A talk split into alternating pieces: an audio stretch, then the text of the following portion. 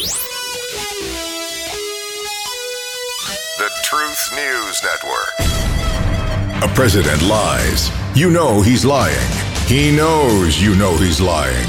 And you know he knows you know. So what do you do? Hmm? You might want to figure it out.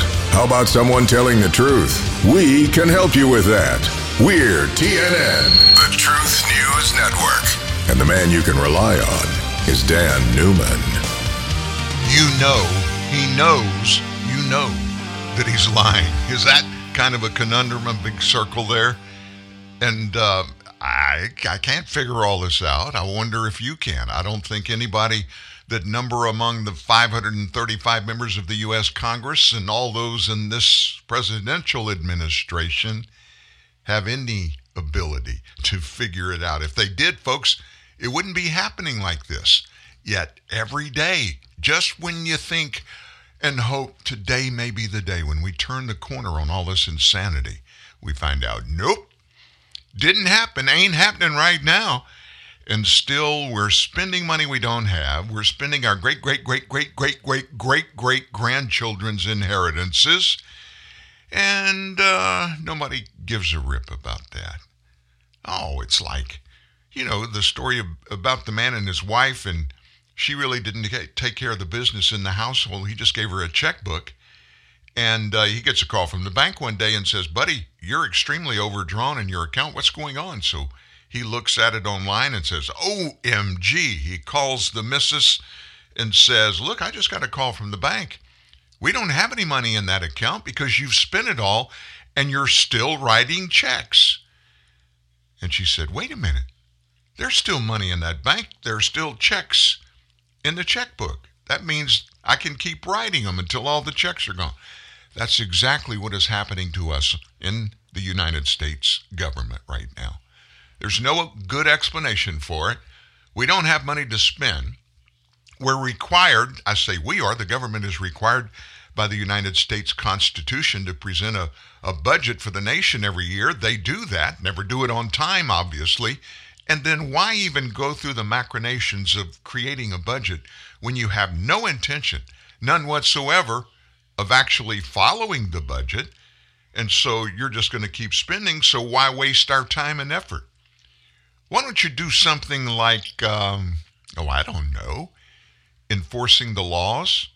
You know, all those things that you committed in your oath of office to do. If you're a member of the United States House of Representatives, the U.S. Senate, the White House, everybody that's in government, to get there, they're not just hired, they all swear an oath to the job, to the nation they're supposed to be doing and serving us, the American people. You know that old worn out thing government of, government by, and government for the people.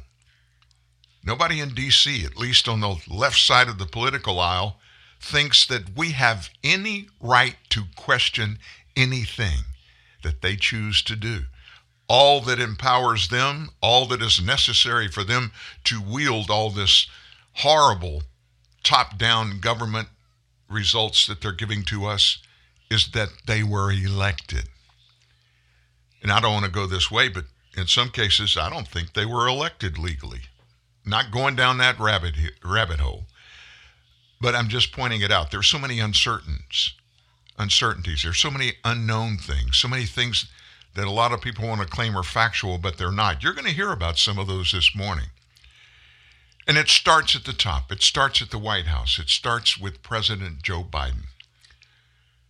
So, our friends down under in Australia at Sky News, every once in a while, once or twice a week, I like to turn to them because they can be a tad more objective about what they and other foreigners, to us at least, foreigners think about the United States, our government, those that occupy seats of power in our government.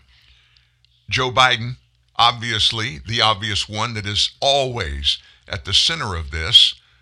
Yesterday, Sky News weighed in with an updated current account of what's going on with President Joe Biden. Another week of the US president making a monumental fool of himself and the media gaslighting the public in a futile attempt to hide just how incoherent and incompetent the president is. Let's hear Joe Biden be all types of wrong here. You know, I've adopted the attitude of the great Negro at the time pitcher in the Negro Leagues, went on to become a great pitcher in the pros into the Major League Baseball after Jackie Robinson. His name was Satchel Paige. And of course, it wasn't long before the media were doing their best to tell you what you just heard didn't actually happen. No, Joe Biden did not refer to Satchel Paige as a Negro during Veterans Day speech, claimed Mediaite in their weird fashion of capitalizing every single word. Now, let's listen again to what he said and you you make up your own mind. You know, I've adopted the attitude of the great Negro at the time pitcher in the Negro Leagues, went on to become a great pitcher in the pros. So, word for word, he said, I've adopted the attitude of the great Negro at the time, pitcher in the Negro Leagues, went on to become a great pitcher in the pros and the incoherent speech continued on for several minutes after that. Now, President Biden is known for repeating stories about Satchel Paige, the trailblazing black baseball pitcher. When meeting with the Pope a couple of weeks ago, he spoke about Satchel Paige. Didn't bother to bring up an issue like abortion, but he did talk about a baseballer who was playing 50, 60 years ago. It's clear that no matter how much the bulk of the media ignore Biden's mental lapses, his destructive policies, and the grim toll they're having on America from soaring inflation rate to the border crisis to foreign policy disasters, the media protection racket is not working. That's why Biden's approval rating is now south of 40%. It's actually in the mid 30s. Americans just don't feel like the guy currently in the White House is really okay. And I don't want to be ugly or mean or point fingers. Folks, cognitive disability is a real thing. I've experienced it in my own family, and there's no easy way around it. But conventional wisdom says whoever's serving in the White House should have all their mental faculties all lined up and in a row. But then it's not just questions about our president. What about the other half of the central uh, space or joint or center of power in the executive branch. I'm talking about the vice presidential. Who's holding the office of vice president right now? We all know that because they told us, and we see her every once in a while. I'm talking about former U.S. Senator Kamala Harris from California, and um, but we don't see her doing very much. In fact, the only really big news that comes out of all of that is the fact that there apparently is a big rift between Kamala Harris's people and Joe Biden's people. And so, more than anything regarding Kamala Harris, is people are wondering how she's getting along with Joe Biden instead of what the heck are they doing? Well, Joe Biden told us at the very beginning of their administration he had asked Elizabeth excuse me, Kamala Harris, I started to say Elizabeth Warren, he had asked the vice president to be um, the person that was coordinating all of the stuff that happened at the southern border. Of course, she was very quick in another conversation later that day that she was not handling and had not been asked to handle the actual southern border stuff, but to coordinate with Central American governments to get to the root of the causes of the flood of immigrants coming across. Big difference there. And so, how has that played out? Well, she hadn't done a dadgum thing. She did make a trip to Mexico and Guatemala, spoke to the leaders there, and they pretty much dressed her down and told her and told the world she doesn't have a clue about what she's talking about. And since then, she's done very little but embarrass herself. So yesterday she had a chance to redeem herself. Now you just heard Sky News tell us a little bit about foreigners, people in other parts of the world, about what they think about Joe Biden and what he's doing and not doing and what he's actually doing that just doesn't make much sense.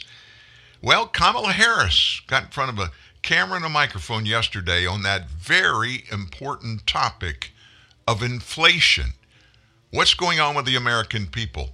I'm going to let you make your determination about Kamala Harris yourself. Uh, ma'am, the U.S. is experiencing record inflation, the worst in 30 years, way beyond expectations. OPEC didn't increase oil production. Can you tell us a little bit about how you would prevent the, the new spending in your Build Back Better agenda from exacerbating the problem? And also, what else are you going to do to fix this problem with inflation? Thank you. Well, let's start with this. Uh, prices have gone up, and families and individuals are dealing with the realities of, of the, that bread costs more, that gas costs more. And we have to understand what that means. That's about the cost of living going up. That's about having to stress and stretch limited resources. That's about a source of stress for families that is not only economic, but is on a daily level something that is a heavy weight to carry. So it is something that we take very seriously, very seriously. And we know from the history of this issue in the United States that when you see these prices go up, it has a direct impact on the quality of life for all people in our country. So it's a big issue, and we take it seriously. And it is a priority, therefore. So we have addressed it in a number of ways. One of the um, issues that we know is, is related to this is uh, the supply chain issue that we just discussed. And so, on a domestic level, in terms of domestic policy, one of the approaches we have taken is to work with labor unions and to work with municipalities in opening back up and extending the hours of our ports. Um, but there is also a point that is important to make on the Build Back Better framework. One, it is designed to make it less expensive for working people to live. It was specifically designed to bring down the costs.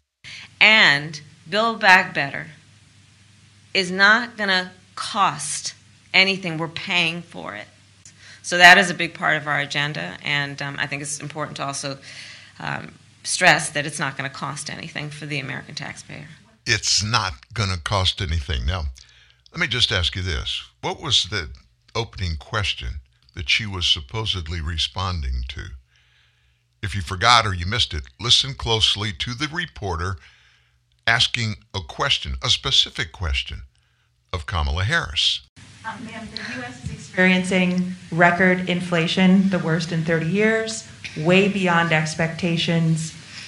OPEC didn't increase oil production. Can you tell us a little bit about how you would prevent the, the new spending in your Build Back Better agenda from exacerbating the problem? And also, what else are you going to do to fix this problem with inflation? Yeah, yeah. She answered those two parts, didn't she?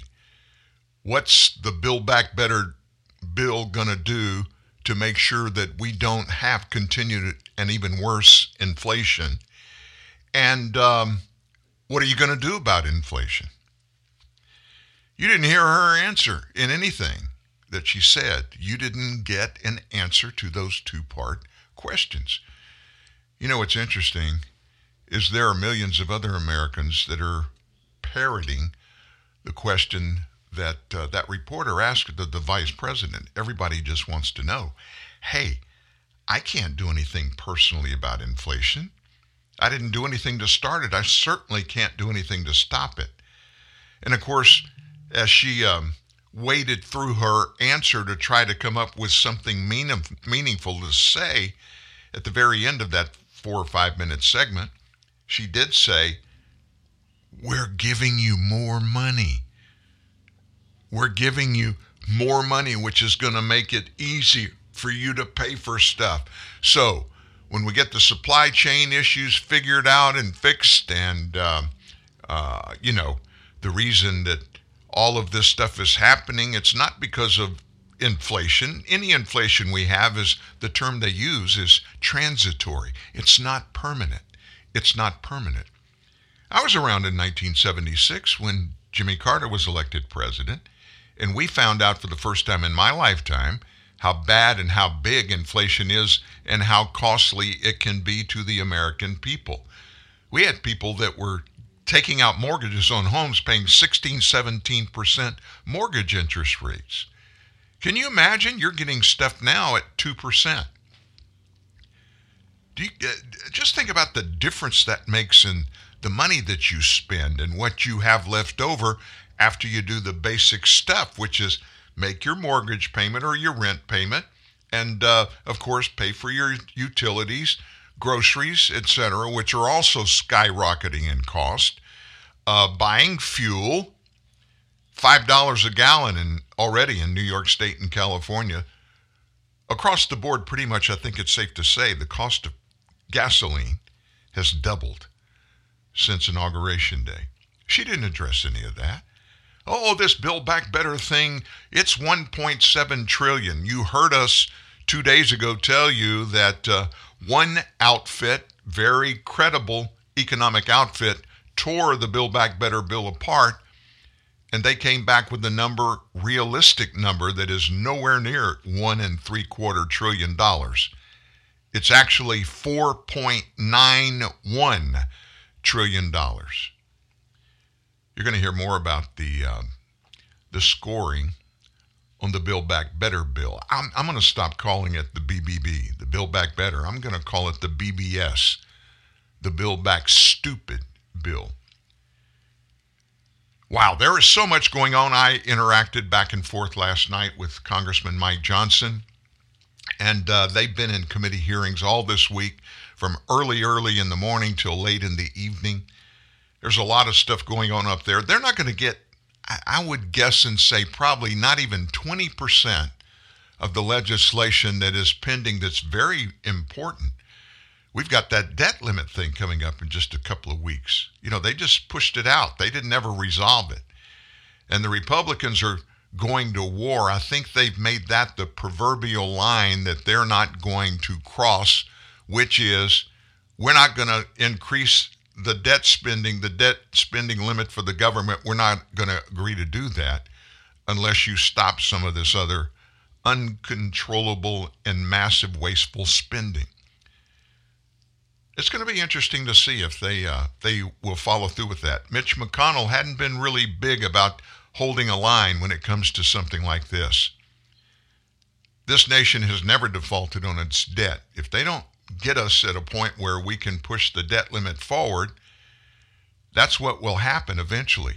We'll default on our debt. Now, what does that mean? Everybody that owns bonds, U.S. Treasury bonds of any kind, and I'm talking about not just foreign countries, because foreign countries own a huge portion of our debt. And by the way, everybody thinks it's China. It's really not. The United Kingdom owns more of our debt than do the Chinese. You know who the biggest holders of U.S. government debt are? This will probably blow your mind if you haven't heard this here before. You and me, the American people. Well, I didn't buy any. I don't have any of that. Do you have any kind of retirement at your company that you work for? Your 401k? Your simple IRS, IRA? If you own any of those things, if you have any of those things, those purchase treasury bonds, which means you, in effect, own a piece of the federal government and their obligation to you. So the biggest losers, if the U.S. would ever default on its debt, would be all of us. But they're not going to let that happen. The U.S. has never done that. We even have these economists that are supposed to be economists that really know that say the U.S. can never default on its debt.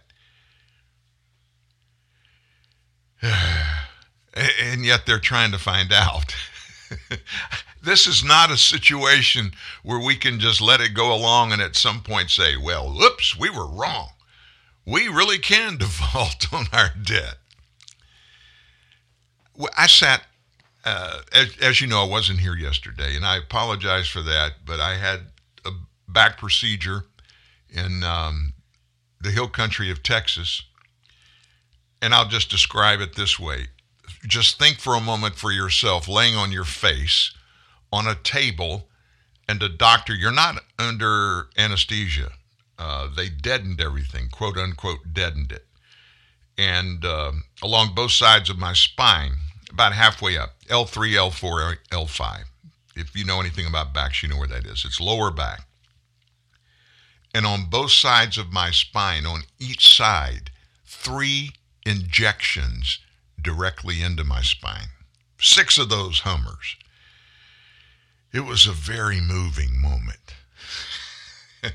but anyway, everything's good. Drove back last evening, got to spend a, a, a, little bit of time with Caleb, our, our son, and his wife in Fort Worth. And uh, I did miss you. We did have a story up yesterday. And speaking of stories up, you go back to Monday. You remember the story on Monday? It was about questioning who the real Anthony Fauci is. And you remember the content? If you haven't read that story, you need to go back and read it. It came from a very well sourced and informed book that is just being released now. In fact, I'll have to look. It wasn't out yesterday. I think they may release it today or tomorrow by Robert Kennedy Jr.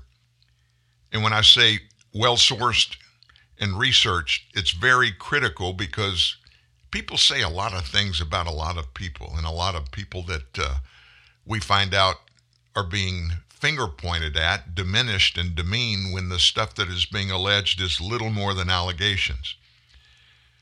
But folks found out, and everybody's finding out a little more every day about Dr. Anthony Fauci. If you haven't read that story on Monday, it's actually a compilation of bits and pieces of the interview that my friend Dr. Robert McCullough had with um, Kennedy. And uh, it's incredible what you're going to find out about it. Let me thank you, those of you who took time to read that story and weighed in. Um, it's, it's kind of a monumental thing for Truth News Network. Two and a half million people read that story. Two and a half million. Now, I was with an attorney friend of mine early, early this morning, and he said, Have you thought about that number and put it in context? I said, No, why? What are you talking about? He said, Do you know that the nighttime talk shows on CNN, if they all put their numbers together combined, it's less than half of the people that read that story Monday at Truth News Network? And all I could say was, Wow. All that means, folks, is there are a lot of people like you a lot of people like me that are hungry for facts. And we're tired of just taking everything that we're told out of DC as absolute. We're finding out, and this is a sad thing. I'm not glorifying this. I'm not waving a flag. I'm not saying I'm proud of this or be, uh, angry about that. I'm, that's not what this is about. This is about pointing to the fact that our government, who has always, from the very beginning of it, supposed to have been working for us, common causes, enforcement of law, keeping the Constitution front and center as the justification for everything they do. That seems to have all slipped away. But those that are making it happen have no authority to make it happen or to do any of the things that are causing it to happen. None. They were put on notice, very specific notice by our forefathers with the first 10 amendments of the Constitution. And all they were doing, the forefathers, when they wrote those things that have been titled the Bill of Rights, those 10 amendments, were making sure leaders in the federal government were aware these things, these that are included in these 10 things, those are ours. In other words, the people, the states, and the individual citizens in the United States and you have no power over them, nor can you change them unless at some future point we come back and formally endow you with the power to do these things on our behalf. But you need to always understand we don't work for you. You, members of our government, work for us. and it seems in many cases to be slipping away. They feel like and have been acting like for decades now that the American people don't care, that they can just do whatever they want. We don't give a rip. maybe some of that was factual.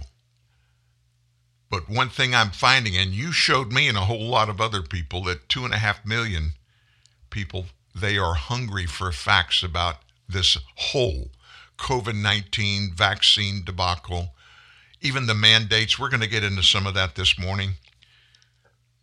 You're going to hear from Congressman Mike Johnson a little bit later uh, from a judiciary hit, uh, hearing in uh, the House of Representatives in which he got into it with his fellow members of that committee.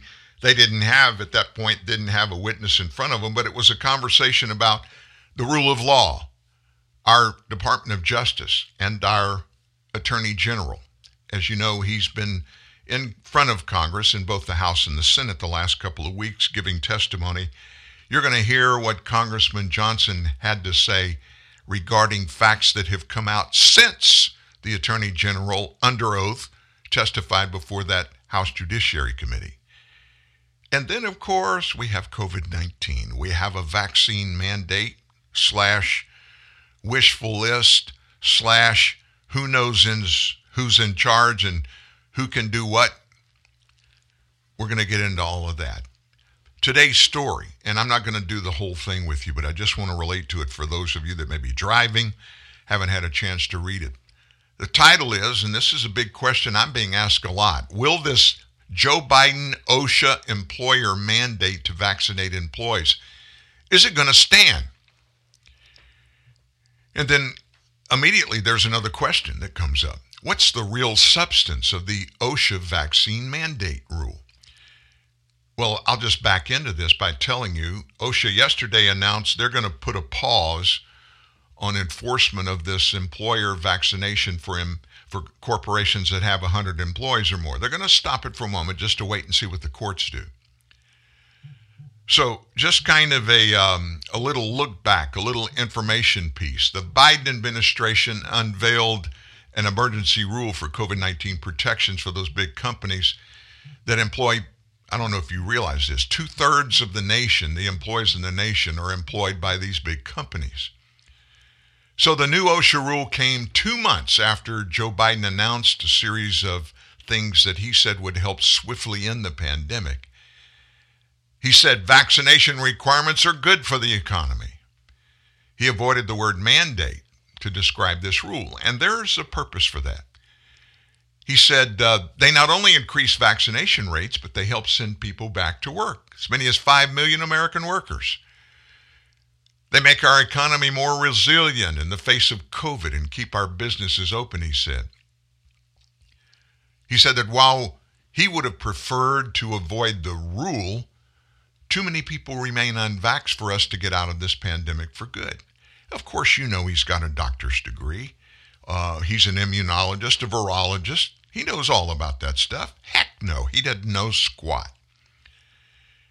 Republicans on Capitol Hill responded with a fury at the announcement of what he was going to do. One group of GOP lawmakers, GOP lawmakers, said they were going to try to use the Congressional Review Act, which allows Congress to block new federal regulations in some cases, to nix this OSHA rule. Other members expressed support for a bill that would abolish OSHA altogether because of the announced rule. Most people don't understand OSHA is not created in the U.S. Constitution. It has no constitutional basis or power or authority. In nearly every statement other than Biden's, and in many news reports on the matter, the OSHA rule was described as a vaccine mandate. But to be honest with you, that's not actually correct. The new rule, you can understand it better as a testing mandate with a vaccine exception. And that distinction could be crucial as it works its way through the courts and, of course, through public opinion. So, what did OSHA actually do? We just told you what they did is temporarily paused OSHA unveiled what is known as an Emergency Temporary Standard, or ETS, on COVID 19 vaccines and testing for most companies with more than 100 workers. That ETS is roughly 490 pages long. I've looked at it. It's 490 pages. Fewer than 24 pages are dedicated to the rule itself. The rest is just simple justification to try to legitimize what they're doing. In other words, 460 plus pages are just trying to convince us all it's okay for us to make you get vaccinated.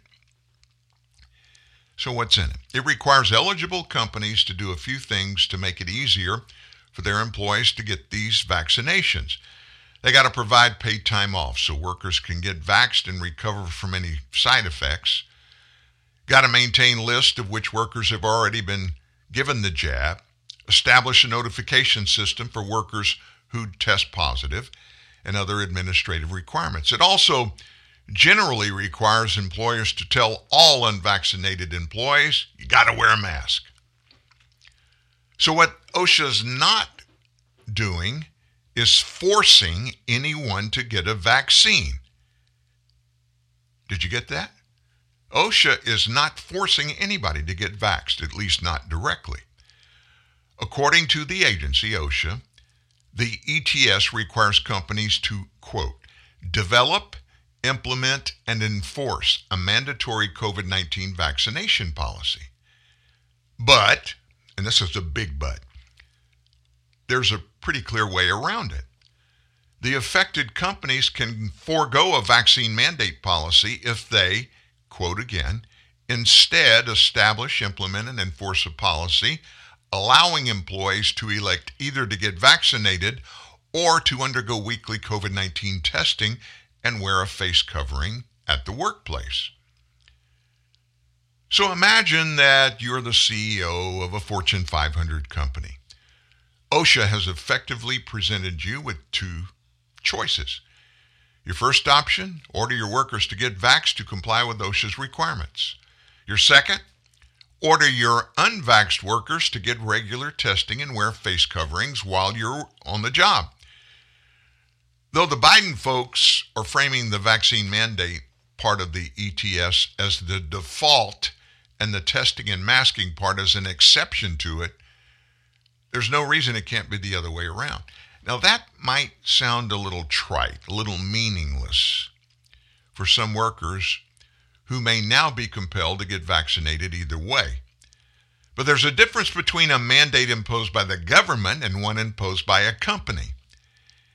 In the actual ETS, OSHA said that an employer based vaccine mandate, as opposed to one from OSHA itself, quote, will be the most effective approach for increasing the vaccination rate of its employees.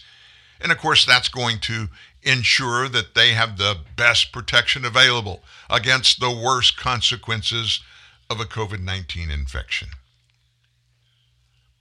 And while OSHA claimed in the rule that it may well have the authority to impose a vaccination mandate itself, the agency said it instead decided against pursuing strict vaccination requirements in favor of a rule that would strongly encourage vaccines. OSHA's traditional practice, when including medical procedures such as medical surveillance testing and vax, in its health standards, has been to require the employer to make the medical procedure available to their employees. And they have viewed mandating those procedures as a measure to avoid, if possible, so basically, what it boils down to, folks, is the book is still out. The book is still out. And the courts have already weighed in. And the big one, of course, came from the Fifth Circuit Court of Appeals down in New Orleans.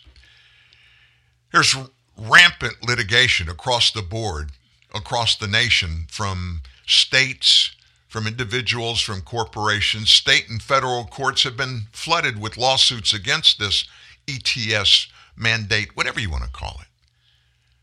The Biden administration will inevitably ask the United States Supreme Court to review the decision by the Fifth Circuit Court of Appeals and uh, to halt its vaccine mandate, which it reaffirmed when the Biden administration instructed American companies just to simply ignore the court's initial ruling. I couldn't believe that happened. It came from um, a case that over in Texas, the government they passed a law that basically says no corporation can require employees to be mandated, period. Well, the Biden administration said to heck with that. They filed against it, filed for a stay against the Texas law. Texas appealed their stay, went to the Fifth Circuit Court. The Fifth Circuit Court agreed with Texas and said, We're not going to let the government do this. You're not going to be able to vaccinate employees on a forced basis. And then the Biden administration over last weekend, they put it out all over the news. We're instructing companies to ignore the federal court, the Fifth Circuit Court of Appeals ruling. Y'all go ahead, you got to keep vaccinating. Well, it was such an electric thing that they did that one of the judges at the Fifth Circuit Court, Judge Kurt Engelhardt, predicted that the mandate's challenges are likely to succeed on the merits under judicial review. In other words, it's probably not going to be deemed constitutional for OSHA to do this.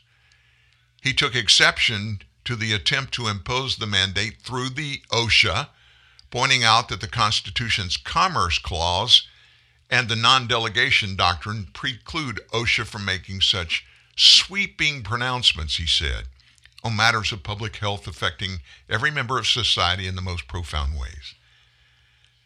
In his decision, or in their decision, it also declared the mandate fatally flawed on its own terms. You didn't hear anybody in mainstream media come up and tell you what was included in their stay of the Department of Justice's appeal to overturn the Texas ruling. This seriously undermined the administration's claim that the purpose of the mandate is a response to genuine national emergency. That's what their opinion was. So it's it's it's temporarily stayed. You need to read the story today. That's just little bits and pieces of it. I'm gonna I'm gonna go all the way down and tell you. So what the heck is going on? What's this all about? The OSHA getting involved and Biden push, push, push, push. What do you think's really happening? I got to be honest with you. I'm almost positive this administration knew the rule is likely to fail the scrutiny of the Supreme Court and will eventually be ruled unconstitutional. But even if that happens, it's not going to happen for a month or more. So, what's the benefit of that? Well, I don't think Joe Biden thought this to himself, but somebody that's running our government really behind the scenes, you know, the Wizard of Oz behind the curtain pulling the strings and all that, whoever that is, they know that thousands, if not millions more Americans are going to say this. Well, my company is requiring that we all abide by the OSHA vaccine mandate. So I'm just going to go ahead and get it now. Bingo. If, and I think it will happen, I think it's already happening, Biden will have accomplished getting many more vaccinated Americans, and no one can blame him for trying. In other words, these actions fit exactly what Democrats do in almost every major situation find ways to at least say, we did what we promised we were going to do, but they'll be able to say, we were doing it, pushing hard, but they stopped us. Those evil Republicans and conservatives, they just stopped us. How many people have been vaccinated since this whole thing began? How many? I don't think we'll ever know, but I guarantee you there are a bunch of people that have done just what I told you that the Biden folks, I'm confident they were sure would happen. People are just going to go ahead and get it done maybe even when they didn't have to. Wow, we have so much more to get to. As I, I told you earlier, you're going to hear from Congressman Mike Johnson. Um, a very amazing back and forth in a Senate hearing in which Rand Paul goes face to face, toe to toe, nose to nose. Well, I don't think that can happen, even though Rand Paul is kind of small. He's not nearly as small as is Dr. Anthony Fauci. And they have, and have for a long time, had this blood feud going on. But it has now reached epic proportions. You're going to hear from that you're going to hear from Rand Paul and Fauci duke it out themselves. That's all ahead this morning on TNN Live. Back after this. Welcome aboard Pizza Hut, where our legendary pan and stuffed crust pizzas will fly you to a world of flavors. Taste an all American pizza sauce, juicy pepperoni, and farm fresh mozzarella to discover America's mega pepperoni. Or explore the creamy pesto sauce, chicken and mushrooms in the French creamy chicken mushroom. Fly far above the rest in taste and variety with five new pizzas. And thank you for flying, Pizza Hut. Howdy, the streamer here. You know, there's a place down yonder where three streams converge into one. It's where I saw the Mandalorian get himself into a space squabble.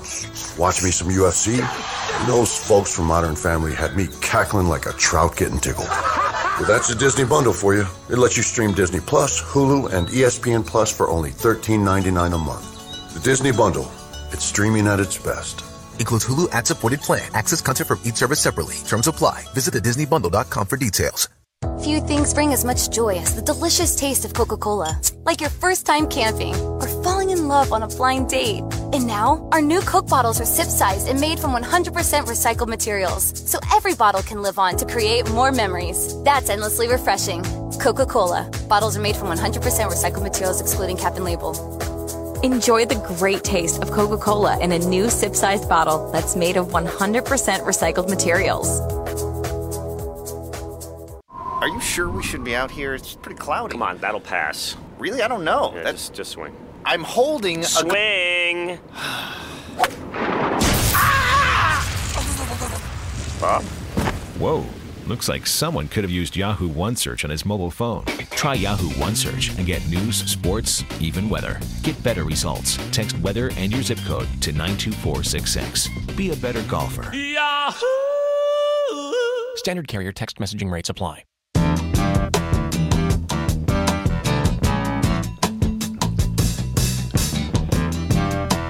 Hey, I just got a note with um, some numbers in it.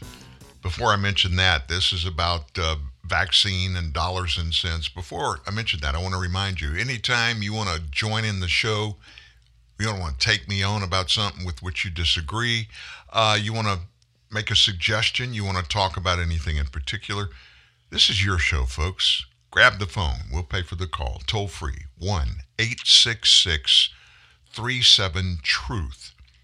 That's 1 866 378 7884. So, what about all the zeros to go along with these Pfizer vaccinations and Moderna vaccinations and Johnson and Johnson? I don't have all the numbers, but let me give you one number that I do have. Pfizer and BioNTech and Moderna, those companies are making combined profits of 93 $93.5 million. Wait a minute, that's not that much, Dan. No, no, no, no, no, no. That's per day. So, how does that interpret into dollars that you and I can understand? Well, it's $65,000 every minute, $1,000 a second. And here's what most Americans don't understand those companies have sold the vast majority of those doses of their vaccines to rich countries, leaving low income nations in the lurch.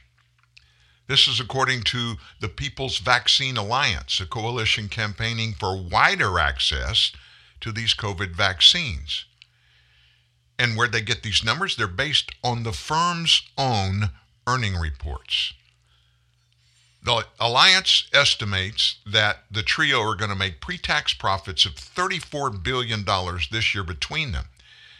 That works out to over $1,000 a second, $65,000 a minute, or $93.5 million a day. Now, where's this money coming from? It's in, in here in the United States, it's coming from you and me. Our federal government is buying every one of these vaccines. We're the ones that are paying these three companies at the rate of $1,000 a second, $93.5 million a day collectively, and that's the profit they make.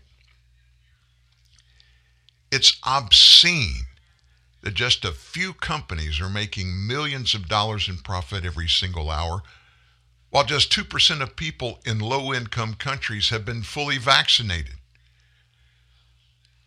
Tuesday, Fauci said it's conceivable the United States could reach COVID endemic level rather than a pandemic by next year if everyone rolls up their sleeves and gets boosters.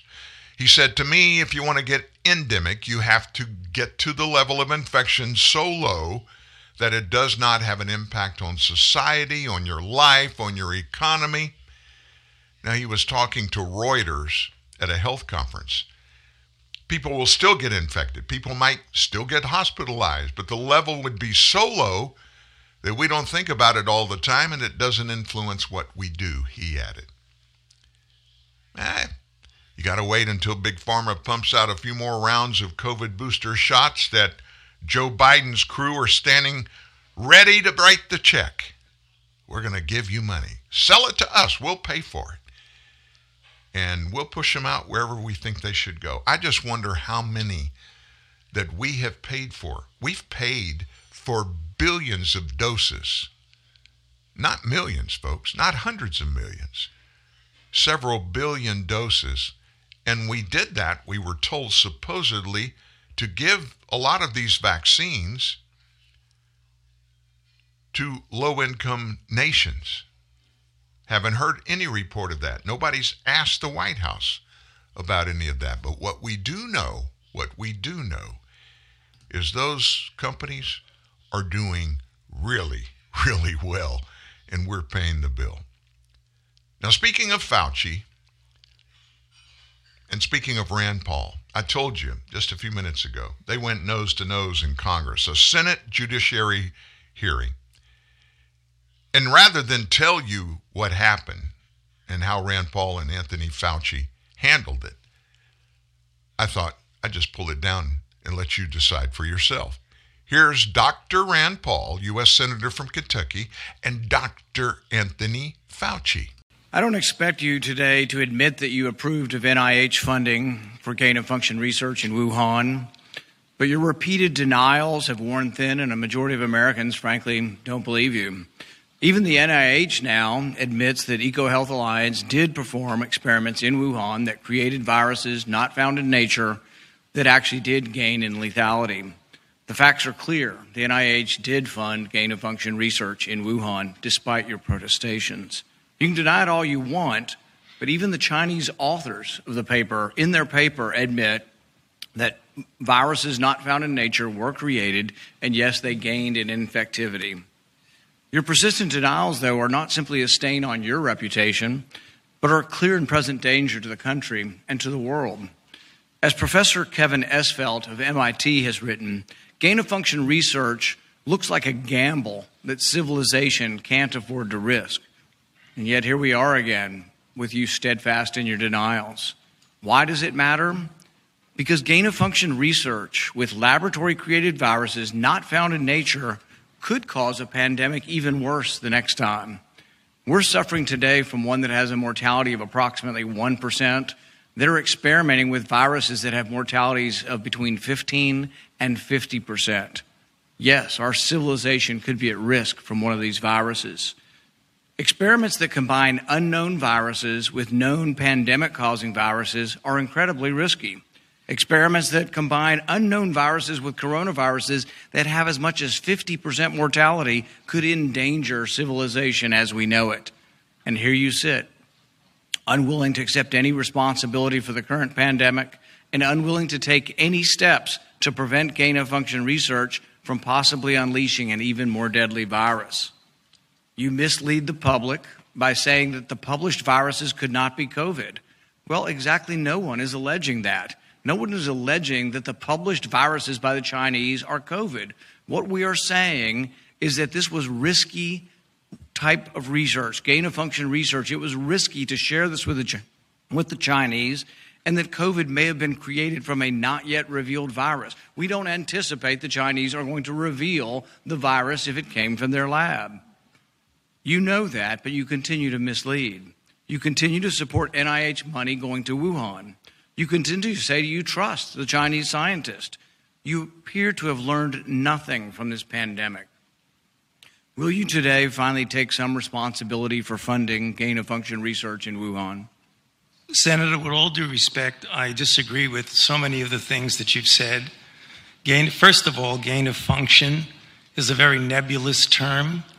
We have spent, not us, but outside bodies, a considerable amount of effort to give a more precise definition to the type of research that is of concern that might lead to a dangerous situation.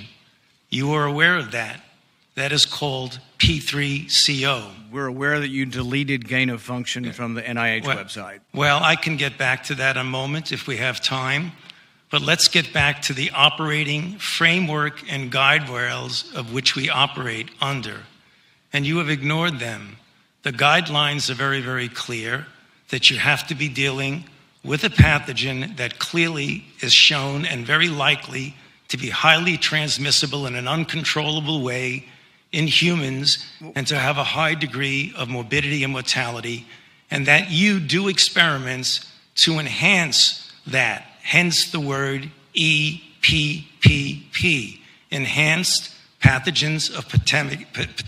So when EcoHealth pandemic. Alliance took the virus well, can I- I would love to SHC014 and combined it with WIV1 and caused a recombinant virus that doesn't exist in nature and it made mice sicker, mice that had humanized cells, you're saying that that's not gain of function research. According to the framework and guidelines. So what you're doing is P3 defining away gain of function. No. You're simply saying it doesn't exist because you changed the definition on the NIH website. This is terrible, and you're you're completely trying to escape the idea that we should do something about trying to prevent a pandemic from leaking from a lab. There's the preponderance of evidence now points towards this coming from the lab, and what you've done is change the definition on your website to try to cover your ass, basically. That's what you've done. You've changed the website to try to have a new definition that doesn't include the risky research that's going on. Until you admit that it's risky, we're not going to get anywhere. You have to admit that this research was risky. The NIH has now rebuked them. Your own agency has rebuked them. But the thing is, is you're still unwilling to admit that they gained in function when they say they became sicker. They gained in lethality. It's a new virus. That's not gain of function. According to the definition that is currently operable. You know, Senator, let's make it clear for the people who are listening. The current definition was done over a two to three year period by outside bodies, including the NSABB, two conferences by the National Academy of Science, Engineering, and Medicine on December 2014, March 2016. We commissioned external risk benefit assessment, and then on January of 2017, the Office of Science and Technology Policy of the White House issued the current policy. And coincidentally, I, I have not coincidentally, changed the definition any appeared definition. on the same day the NIH said that yes, there was a gain of function in Wuhan. The same day the definition appeared, the new definition, to try to define away what's going on in Wuhan. Until you accept it, until you expect accept responsibility, we're not going to get anywhere close to trying to prevent another lab leak of this dangerous sort of experiment. You won't admit Well- that it's dangerous, and for that lack of judgment, I think it's time that you resign. Th- Thank you, Senator Paul. And I would like um, to give the time to Dr. Fauci. Yeah, well, there were so many things that are egregious misrepresentation here, uh, Madam Chair, that I, I don't think I'd be able to refute all of them, but just a couple of them for the listeners to hear for. You have said that I am unwilling to take any responsibility for the current pandemic. I have no responsibility for the current pandemic. The current pandemic. Okay? Number two, you said the overwhelming amount of evidence indicates that's a lab leak. I believe most card carrying viral phylogenists and molecular virologists would disagree with you that is much more likely, even though we leave open all possibilities, it's much more likely that this was a natural occurrence. Third, you say we We've continue. tested 80,000 animals, and no animals have Senator Paul, been found if with COVID. Senator Paul, the time is up for. And Dr. Fauci to third, you made a statement just a moment ago that's completely incorrect, where you say we continue to support research at the Wuhan Institute of Virology. You proved it in August of last year. No, no, your, your statement says, quote, I wrote it down as you were writing. You continue to support research at the Wuhan Institute of Virology. You were in Virology. committee a month ago and said you still trust the Chinese scientists and you still support the research over there. You said it a month ago Senator in committee. Paul, I have allowed Dr. Fauci to respond. You've had your time. I'm going to give him. He's an- going to one be more minute. dishonest. He ought to be challenged. Senator Paul, we will allow Dr. Fauci to respond after you've given accusations like that. Dr. Fauci. Well, I don't have any more to say except to say that, as usual, and I've, I have a great deal of respect for this body of the Senate, and it makes me very uncomfortable to have to say something, but he is egregiously incorrect in what he says. Thank you. History will figure that out on its own. So we will turn to Senator Hassan. Thank you. Oh my gosh. Can you believe that? Um, it just went on and on and on. Uh, folks, Rand Paul is a physician himself. He's very familiar with the process of finding and researching and making sure of the efficacy of any medicine before it's ever brought to the American people or any other people on planet Earth to be used. He knows that process. He knows it intimately. What you heard was Dodge, Weave, and Dodge by Dr. Anthony Fauci. And it's all caught up. I, I, I don't know if you remember. You remember the conflict when um, Bill Clinton was testifying uh, about a trial that had nothing to do with what he was about to be impeached for. But uh, he testified and he actually got caught up and instead of answering a question, he questioned the definition. It matters, he said, how you define this word. What is really means. The word is.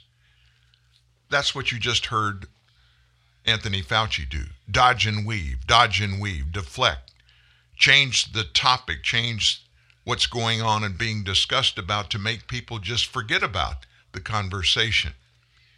The guy's scrambling. He's being exposed a little bit more every day if you read that article. And if you haven't yet, please read it. It's about who Fauci really is and all kinds of evidence going way back in his career.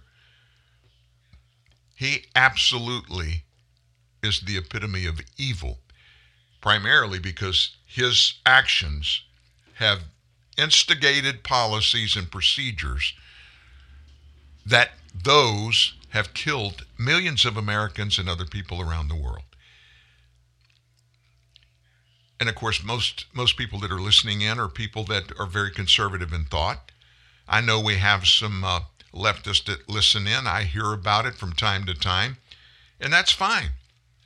It doesn't matter. What we do is we find facts, and when we find something that's been put out there, it's not been verified to be true or false, we'll report it to all of those of you who listen and that read the site, but we'll we'll make it very clear. This is out there. We haven't been able to verify its validity, but it's important enough we want to bring it to you and let you know that it's out there. We're going to continue research, and if and when we discover it's true or not, um,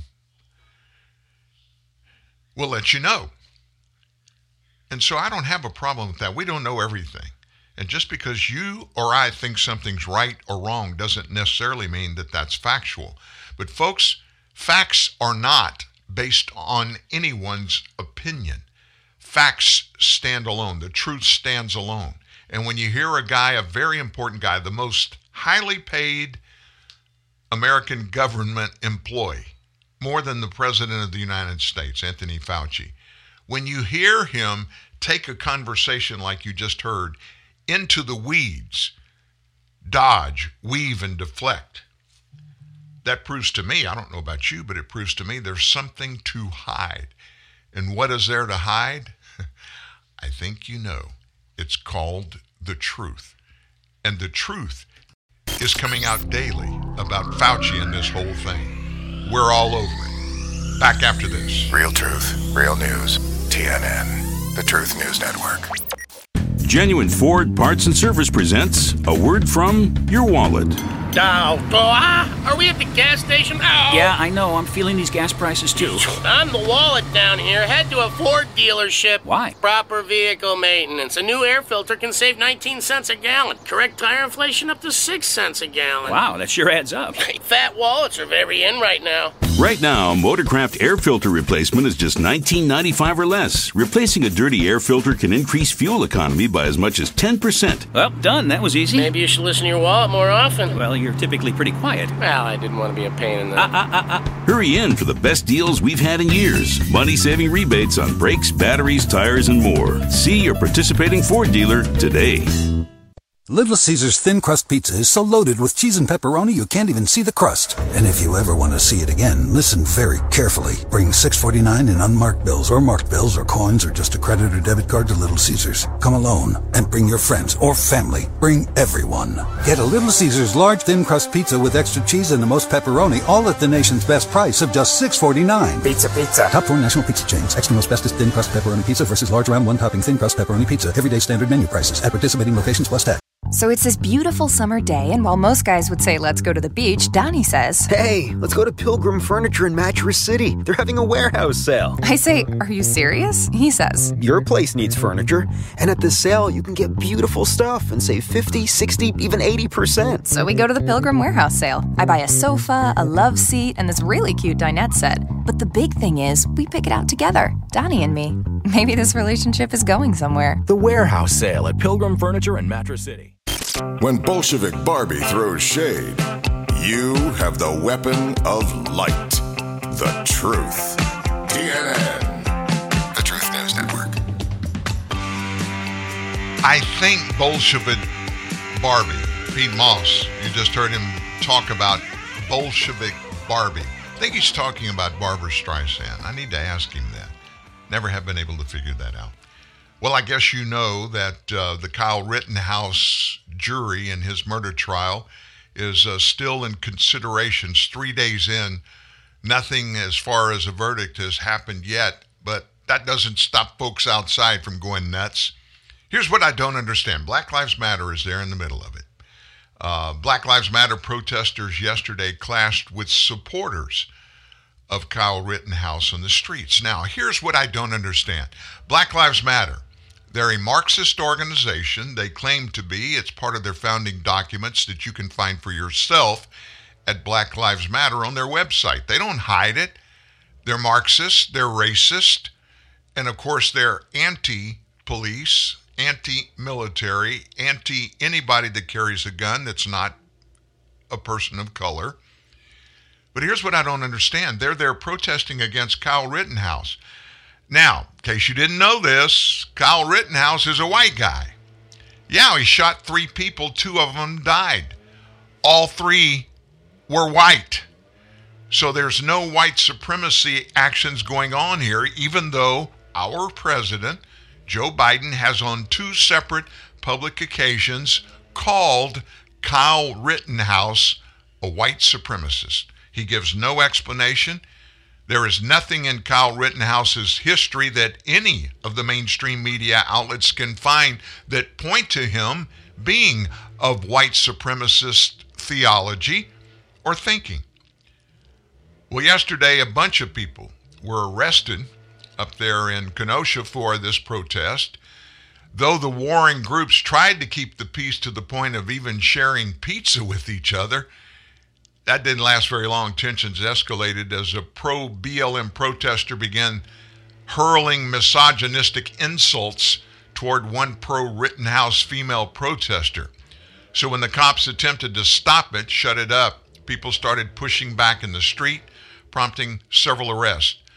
The moment speaks to just how high tension has risen in Kenosha, Wisconsin where authorities have been preparing for that potential riot in the event of Rittenhouse's acquittal. NBC reported it this way, quote, in the heart of downtown, small business owners were prepared for the worst, fearing protesters, crime, and vandalism may return regardless of the outcome in the Kyle Rittenhouse trial. As closing arguments got underway on Monday, residents and business owners brace for a possible repeat of August 2020 when demonstrators took to the streets after a white cop shot Jacob Blake, who was a black resident of Kenosha, leaving him partially paralyzed.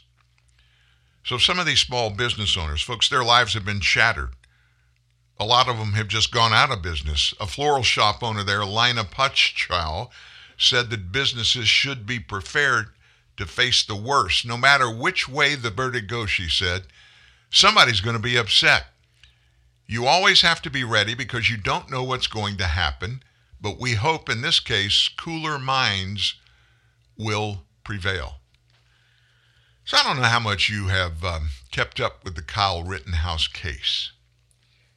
As uh, we discussed last week, I looked in for just a couple of segments um, of the televised trial, parts of it anyway.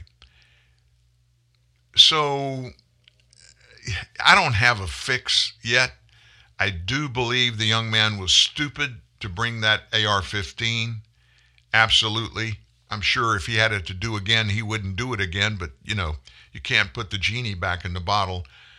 Nevertheless, I do think he had been carrying that gun for several hours around walking the streets. He never did anything with that gun until these three, the three that were shot, that he shot, started chasing him. And two of them were carrying guns when they were chasing him, and they were shouting horrible things. That's all documented on video. Somebody has weighed in on this case that I was a little bit, um, I was pretty shocked that she did. Ann Coulter. Ann Coulter. And so she penned an op-ed yesterday, and I'll just give you a little little bit of it. She said this In his prosecution of Kyle Rittenhouse, Kenosha County Assistant DA Thomas Binger drew so many well earned rebukes from the judge that some speculated he was intentionally trying for a mistrial. Ann Coulter said, nope, he was fighting like a banshee. He just had a really bad case. Of course, it was his own decision to charge the then 17 year old Rittenhouse with murder for shooting three psychopathic criminals who were attacking him at that BLM Antifa riot in Kenosha last year. In his closing argument, Binger decided to ignore his loser case and argue an entirely different case for which it seems no evidence had been added. Binger posited that Rittenhouse was an active shooter, like at Sandy Hook Elementary or Marjory Stoneman Douglas High School. Forget that Rittenhouse was not at a great school, but in the middle of a riot that did $50 million in damage to the town of Kenosha. Forget about that rioters were beating up random people that they encountered, including a 71 year old man protecting a mattress store from being looted, who had his jaw and nose broken by a water bottle filled with concrete, hurled by some of those unarmed protesters. Name one active shooter in history, just one, who strolled about with the gun for hours, not shooting anyone, until he was chased, he was cornered, and was assaulted. Rittenhouse had a gun, not because he was violent, but because the protesters were, as the evidence in abundance demonstrated at the trial. But according to this DA, Binger, the collection of mental patients, domestic violence offenders, and pedophiles attacking Rittenhouse were heroes just trying to stop the quote unquote active shooter. Here's just one segment of what Binger said at the trial. I want you to keep in mind, he said, that we've all read stories and heard about heroes that step in to stop an active shooter or to give their life to save others. In fact, many people in Wisconsin went out and got carry and conceal weapons permits just so they could be there in case there was an active shooter and wanting to stop them. Yes, apparently Joseph Rosenbaum, Anthony Huber, and Gage Grosskreutz were in Kenosha that night to feed the hungry and minister to orphans when, out of nowhere, Rittenhouse, who once posted something juvenile on TikTok, decided to start randomly shooting innocents. This is what the DA's saying in court, folks. If Binger had tried to introduce, what do we call it again? Evidence that the men attacking Rittenhouse were Boy Scouts doing good things, the defense could have introduced the bales of evidence that were being withheld from the jury. The colorful backgrounds of Rittenhouse's assailants were properly kept out of evidence inasmuch as he wouldn't have known about their multiple prior crimes when he shot them. But it's pretty sleazy for a prosecutor to rely on the juror's ignorance of excluded evidence to paint a picture he must know to be false of the men who attacked the defendant and their purest no motives. The first degenerate criminal Rittenhouse shot, Joseph Rosenbaum, was out on bond for what? For domestic battery. Had been released from a mental institution that very day. He was a convicted felon for anally and orally raping five boys ranging in age from 9 to 11 years old. That's just a little bitty thing that they just forgot to mention, right? Luckily for Binger, the jury was not told any of that, so he was free to fantasize about the humanitarian impulses surging through the pedophile mental patient when he lunged at Rittenhouse shouting F word you. And that was attested to by two witnesses in the trial. Rosenbaum, Binger told the jury, was only trying to stop the defendant from pointing his gun or shooting anyone. Yes, and then he planned to collect alms for the poor. So concerned was Rosenbaum with keeping everybody safe that he screamed at the defendant and other armed civilians, If I catch any of you effers alone, I'm going to effing kill you. Again, that's according to two witnesses who testified at trial. Anthony Huber. He swung a skateboard at the head of the fallen Rittenhouse, was also a convicted felon for two separate instances of domestic violence, including holding a knife to his brother's stomach and threatened to gut him like a pig.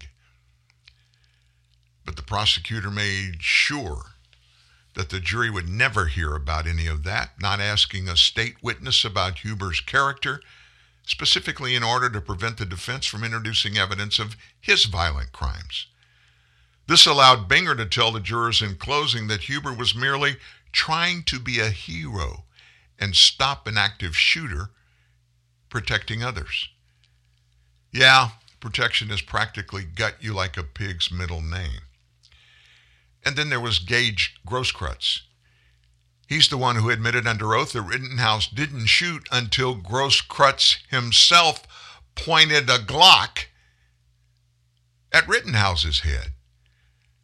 That was admitted in the sense of there was a video. So to say otherwise would have been perjury. Grosskreutz is a career criminal, by the way, with police records for domestic abuse, prowling, trespass, two DUIs, felony burglary, two charges of carrying a firearm while intoxicated. All this kept from the jury. Assured that jurors had no knowledge of Grosskreutz' antisocial past, Binger told them that when Grosskreutz chased Rittenhouse and pulled the gun on, he was running and trying to help. The deranged individual called Jump Kick Man, who did a drop kick directly at Rittenhouse's head, was never identified, so sadly his undoubtedly exciting rap sheet is unavailable. But he's a hero too. Here's what Binger said his version of the freaks and felons making near simultaneously runs at Rittenhouse as he sat where he'd fallen in the middle of the street. This is a quote. This is the prosecutor. And that crowd was full of heroes. And that crowd did something that honestly I'm not sure I would have had the courage to do. If I see a guy running up the street with an AR 15 and I hear he just shot somebody, my first instinct is not to go approach him. Anthony Huber was different. Jump Kick Man was different. Gage Grosskreutz was different. This is the prosecutor calling stranglers, burglars, and elderly abusers heroes. The only monster in the sea of angels, according to Binger, is Rittenhouse. The prosecutor alerted the jury to Rittenhouse's sick and dark past. His TikTok account has the pros- profile name Four Doors More Whores. And the tagline, Bruh, I'm just trying to be famous.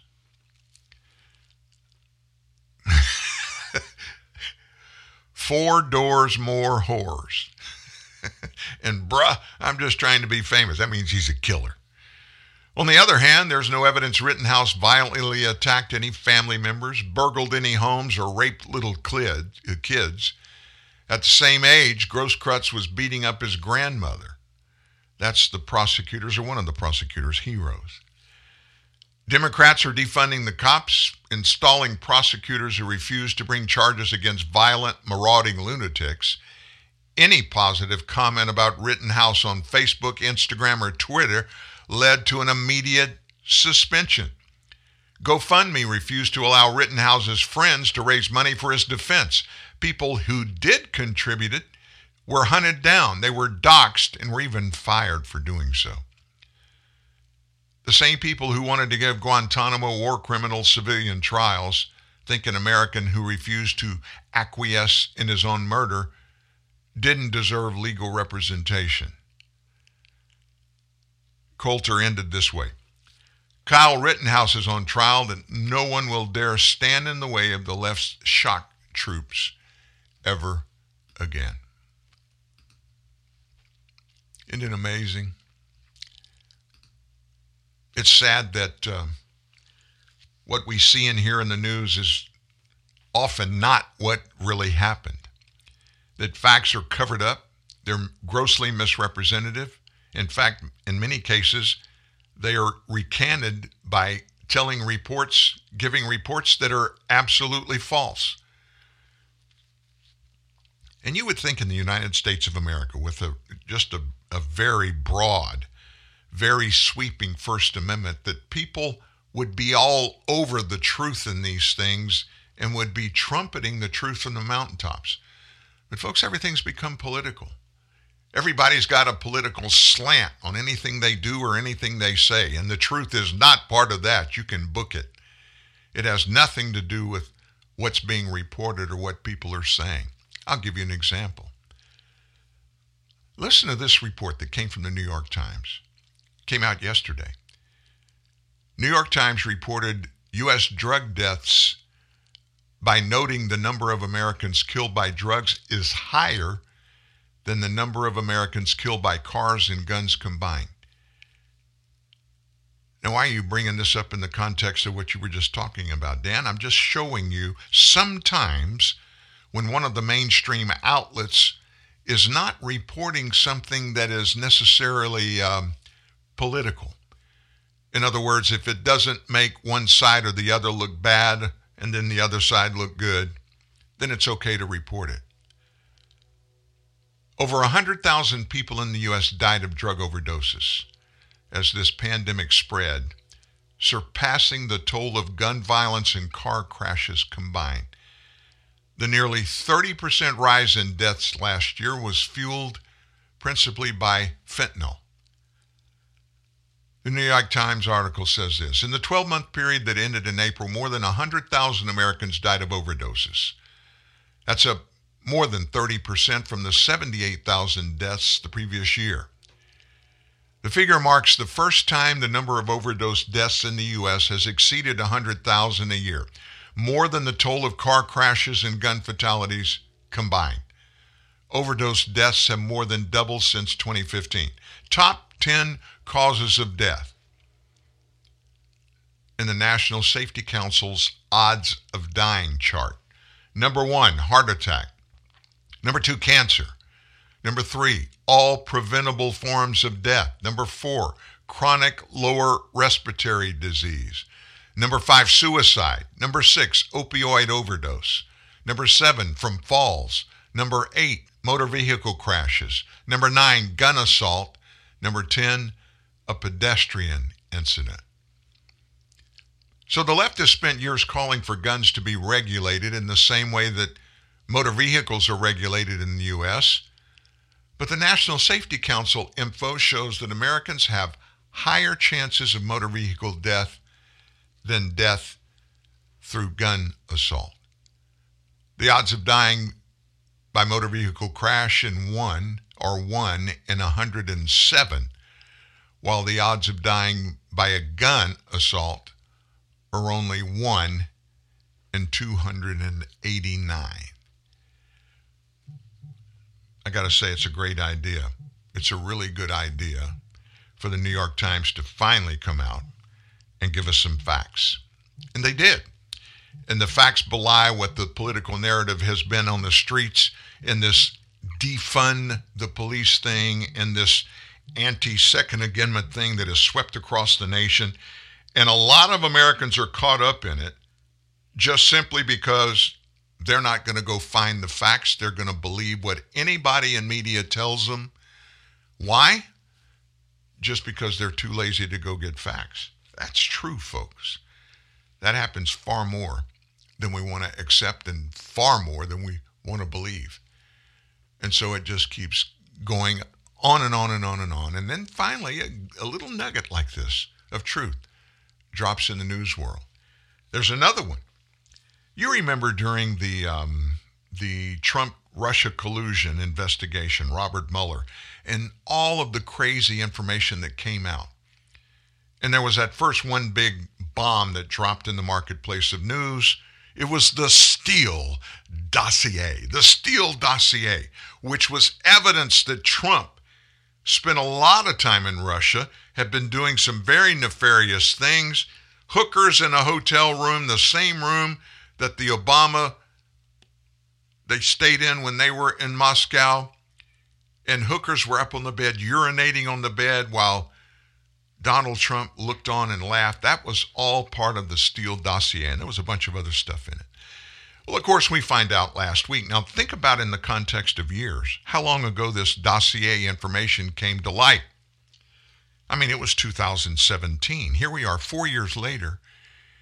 And guess what? We find out everything about the Steele dossier. None of it, nothing in it has been corroborated. In fact, the one person who was involved in uh, the information and how it all came together and ended up in the hands of the Hillary Clinton campaign and was funded in part by Hillary's campaign along with the Democrat National Committee. We find out all that. Guy gets indicted. And after his indictment, we found out more and more and more what we knew all along Steele dossier was not true. So another leftist news outlet has been confronted with facts that have come out regarding news that they published saying all along the Steele dossier was factual and Donald Trump was evil. He was colluding with Vladimir Putin in Russia. The Washington Post made headlines last week when it corrected and altered two stories that inaccurately identified a key source of that Steele dossier but the paper also added editor's notes to at least 14 other stories they had published.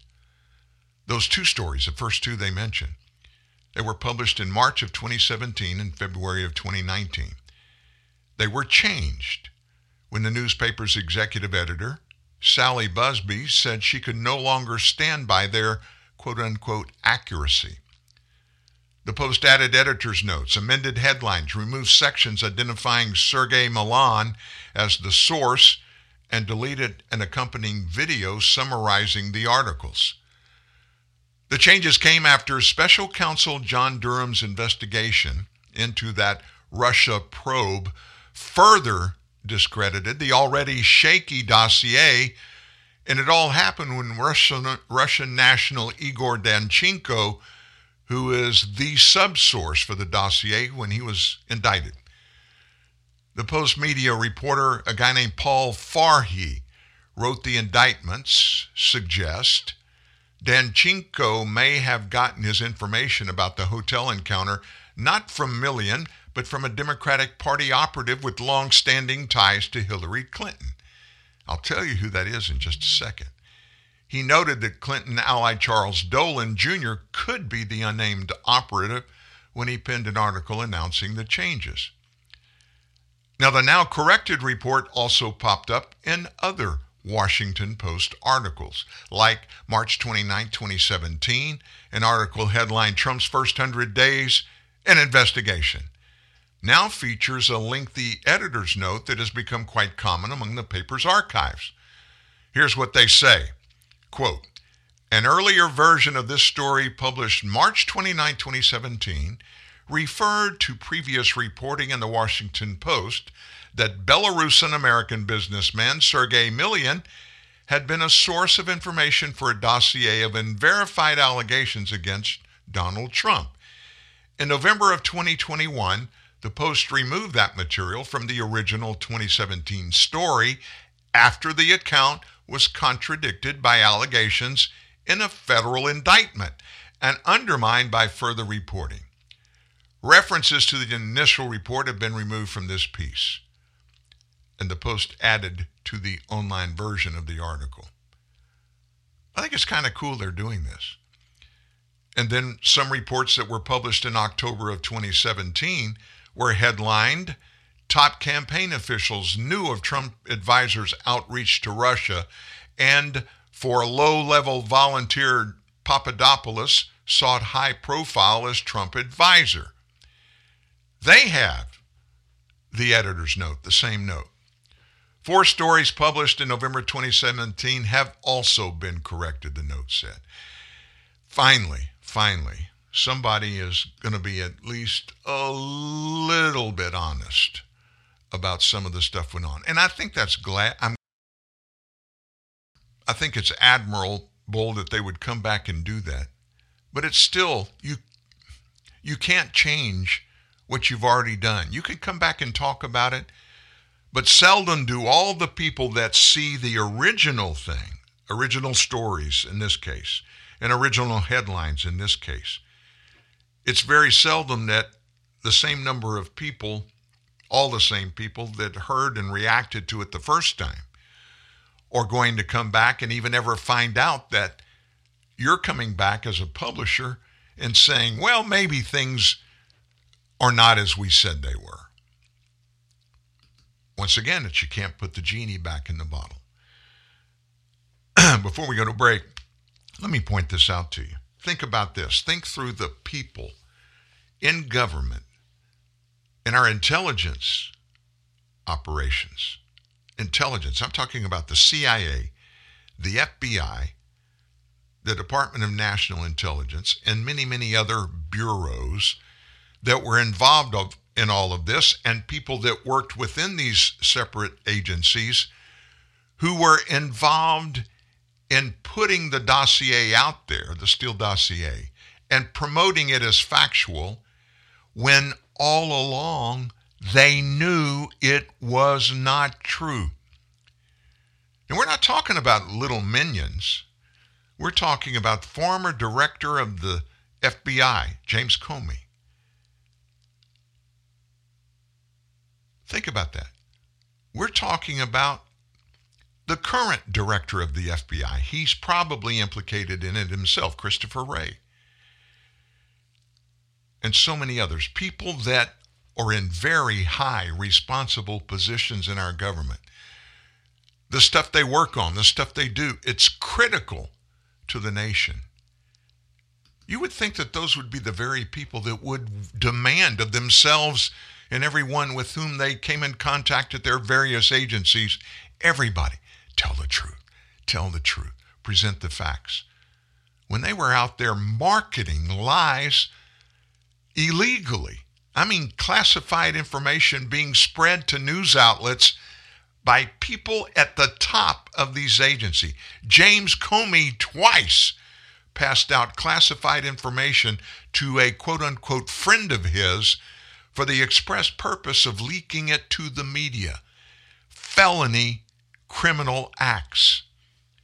And of course, the worst conundrum is nothing's happened to James Comey for doing that. Felonies for revealing classified information. And we're talking about the FBI, folks. No way. Taco Bell's toasted cheddar chalupa is back. Are you thinking what I'm thinking? They, toasted, six-month-old aged cheddar right onto the shell of a chalupa. That's genius, no delicious, no both, and now it comes in a box with a crunchy taco cinnamon twist and a medium drink. Whoa. Oh, sorry. This is this is my stop. Oh, uh, cool. We're all thinking it. The $5 toasted cheddar chalupa box is back. Only at Taco Bell. At limited participating U.S. locations for a limited time only. Contact local store for prices, hours, and participation, which vary. Tax extra. Drinks excludes freezes. Look, we know that boy's gonna ask again, so let's be ready. Fine, I'll be him. You ready? Ready.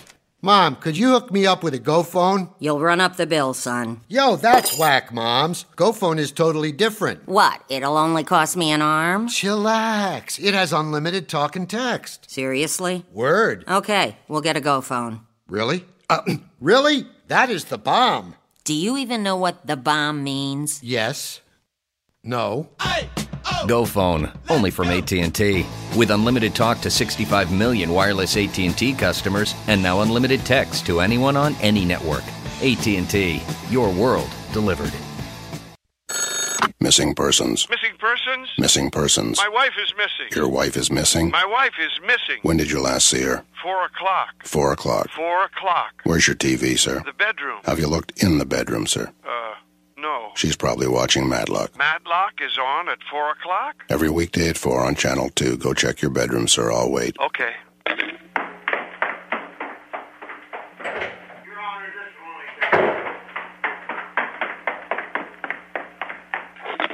Hello? I'm here. She's watching Matlock. I thought so. I didn't know Matlock was on at four o'clock. Every weekday at 4 on Channel 2. She really likes Andy Griffith. Of course she does. She must be so engrossed by Matlock she forgot to tell me where she was. Tell her I understand. Okay, I'll be right back. No, I didn't mean no. Sir?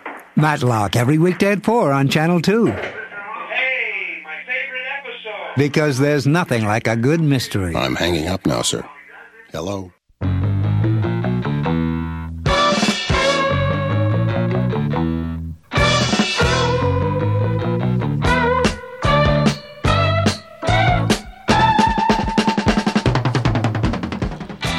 A lot of other stuff going on in Washington, D.C.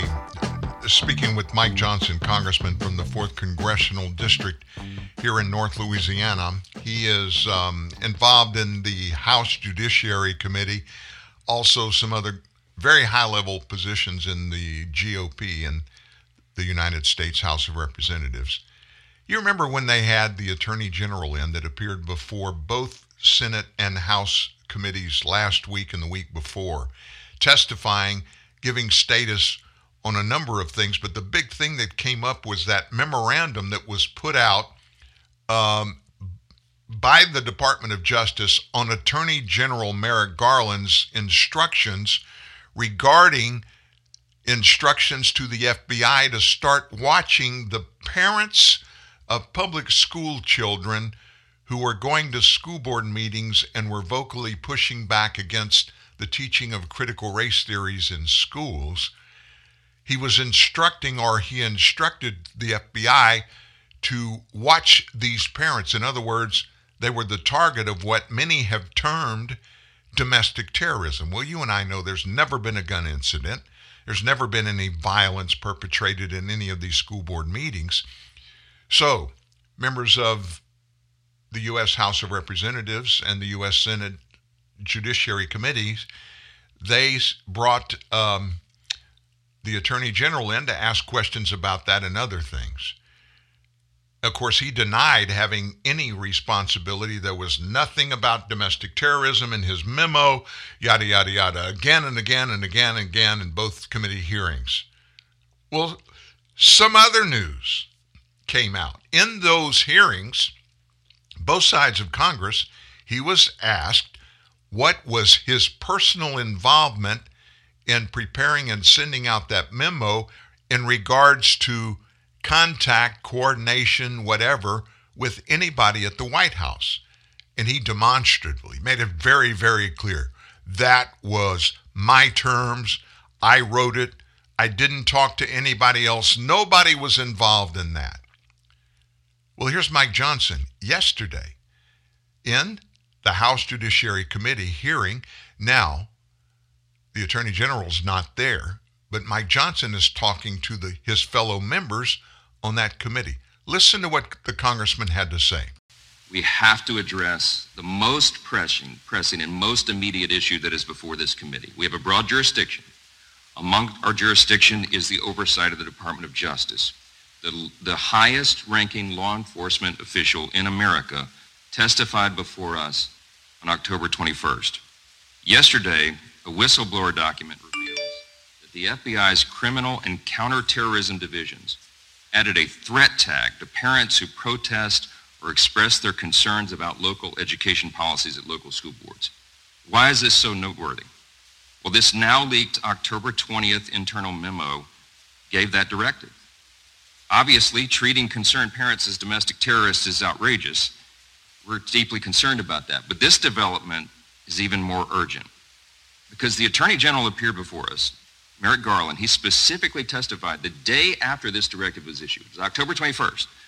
He said repeatedly and under oath that the Department of Justice is not targeting parents. In fact, as, as Ranking Member Jordan said just a moment ago, here's, here's just one quote from his testimony. He said, Attorney General Garland said in his own words, I cannot imagine any circumstance in which the parents, these parents would be labeled as domestic terrorists.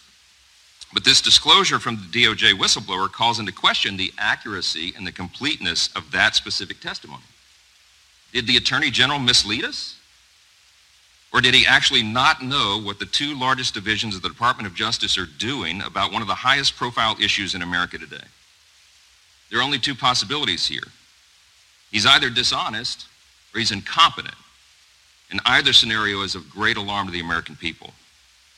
I, I, I have a letter that I sent to him November 2nd following that hearing because one of the issues that he was not forthcoming about was his family's financial interest in the very issue that he directed the Department of Justice to go after. And I said in this letter, by any objective measure, your answers to very simple and direct questions during our hearing were inadequate.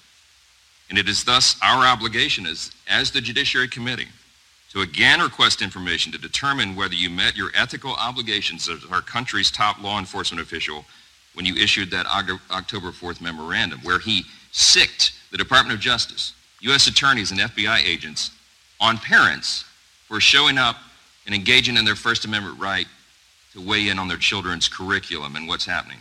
And of course, his son-in-law, as we pointed out and as the records reflect, directly relates to this. He has direct financial interest in pursuing critical race theory curricula and other materials that the parents are going to protest.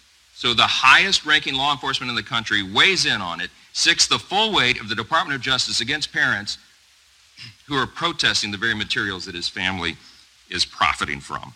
The Code of Federal Regulations discourages executive branch officials from engaging in conduct, I say in my letter, reminding him, that is likely to affect the financial interest of, quote, a person with whom he has a covered relationship. The Attorney General has not addressed this issue, and now, because of this leak, we have good reason to believe that he misled us not only on that, but on all the issues that he testified to. The main issue of the hearing, from our perspective, and this is of great concern. So we believe, we insist that the Attorney General return to this committee, that we put him under oath again, and we get answers to these critical questions. Because as I explained to him in that hearing, and we all know, the American people are losing their faith in our institutions, and if they lose their faith in the idea that justice is blind, that there are not two standards of justice, there's just one standard and no one is above the law. If we lose our belief in that standard, in that principle, then we lose something that is essential and fundamental to holding our republic together. That's what's at stake. And the importance of that issue transcends everything else that we have to do today. Everything, in my view, everything we have to do in this Congress for the remainder of the year, we have to get the Attorney General on record to clear this up.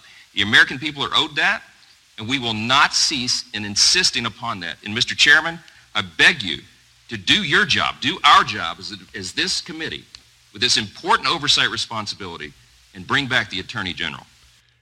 You know what's sad about that? Congressman Johnson, he just made some great, weighty points that need to be discussed, need to be discussed openly in front of the American people, incidentally. But sadly, I don't think any of this will be handled. I don't think anything Congressman Johnson, you heard him just ask for, oversight by the committee, this the House Judiciary Committee, over the Department of Justice and the Attorney General and the fact that he lied. The Attorney General lied in congressional hearings on both sides of Congress, the House Judiciary Committee and the Senate Judiciary Committee, when he was asked the same questions.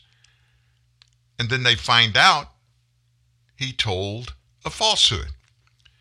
So, how does the number one law enforcement agent of the United States government and the American people, an attorney general, any attorney general, lie about something specifically and just get away with it?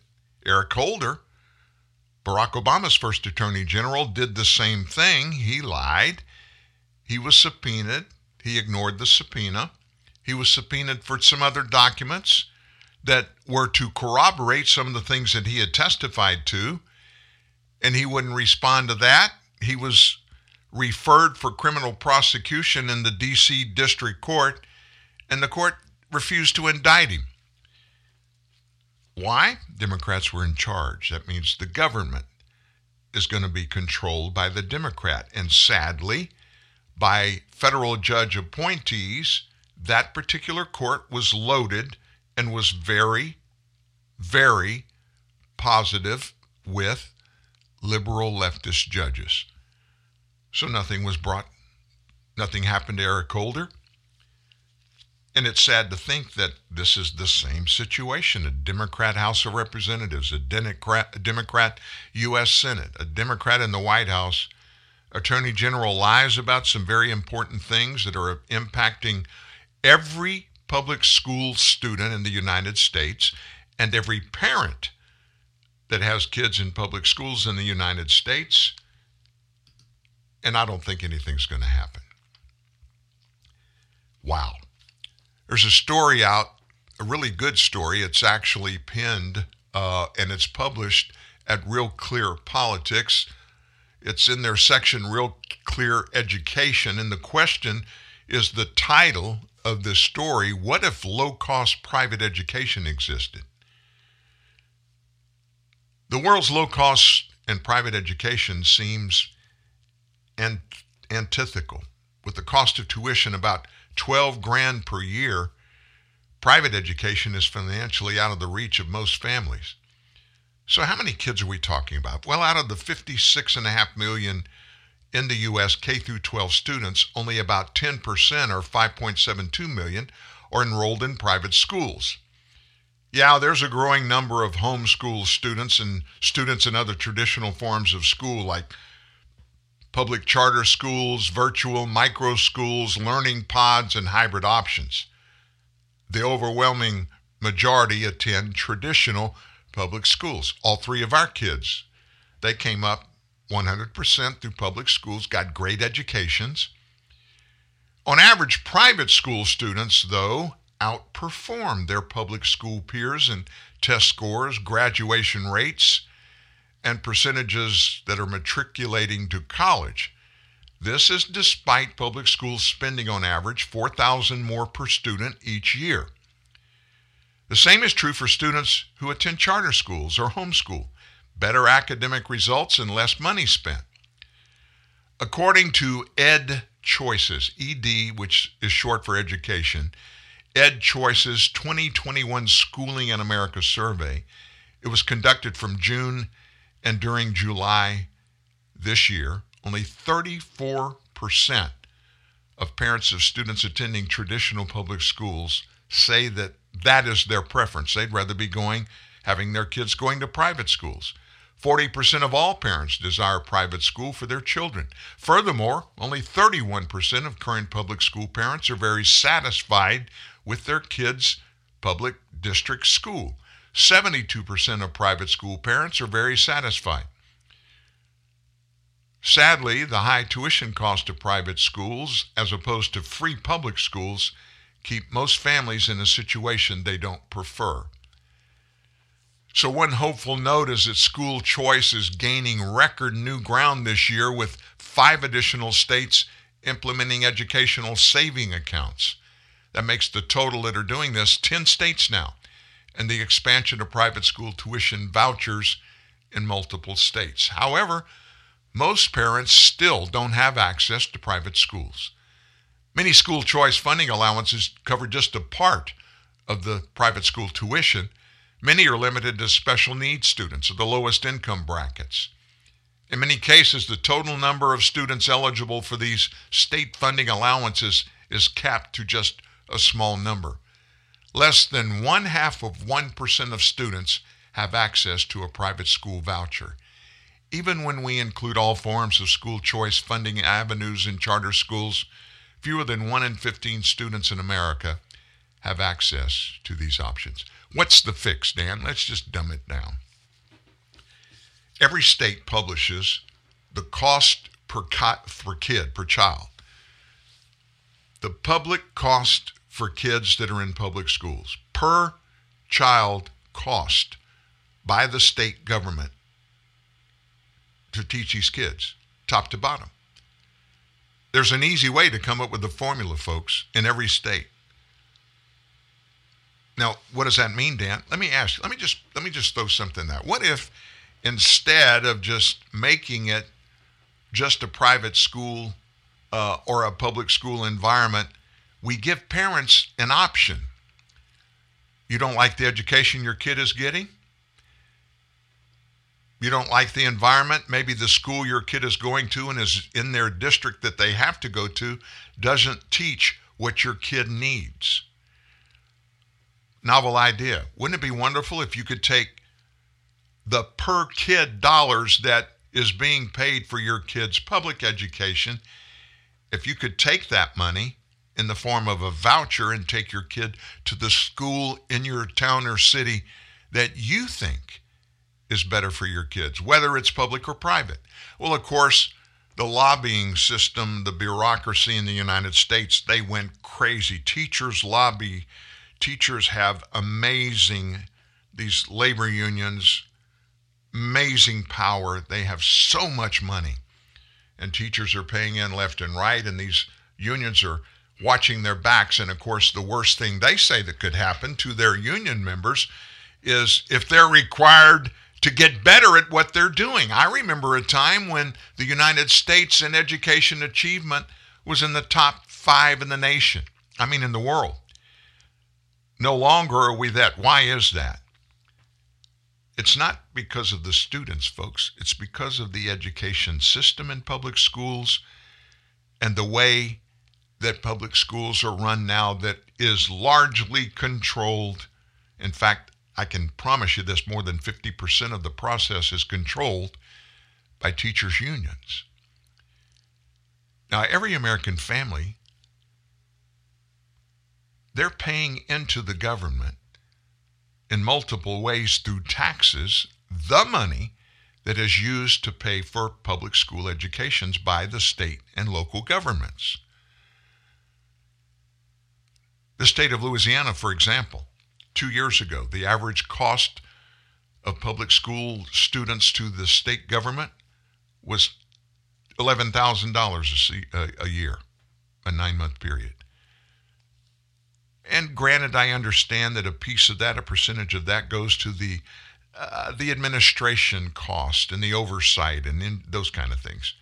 So maybe we don't look at an $11,000 number. Let's say 20% of that is held at the state level to pay for the, you know, the infrastructure of the pub, the whole public school system statewide. But you're a parent, you want your kid to go to one private school or one charter school or maybe even another public school that best fits your kid. And you get a voucher for your kid that you can take to any school.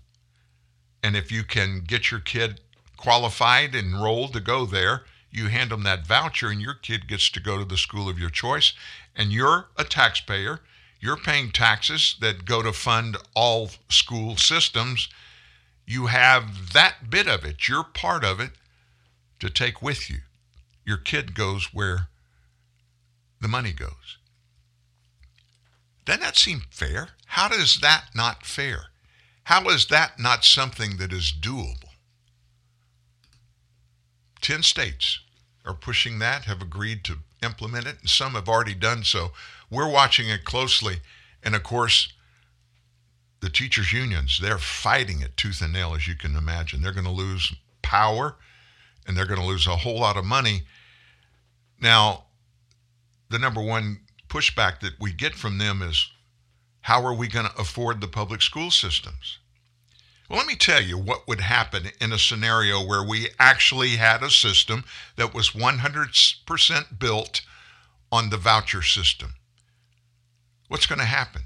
Well, you're going to see schools close down. Public schools are going to close down.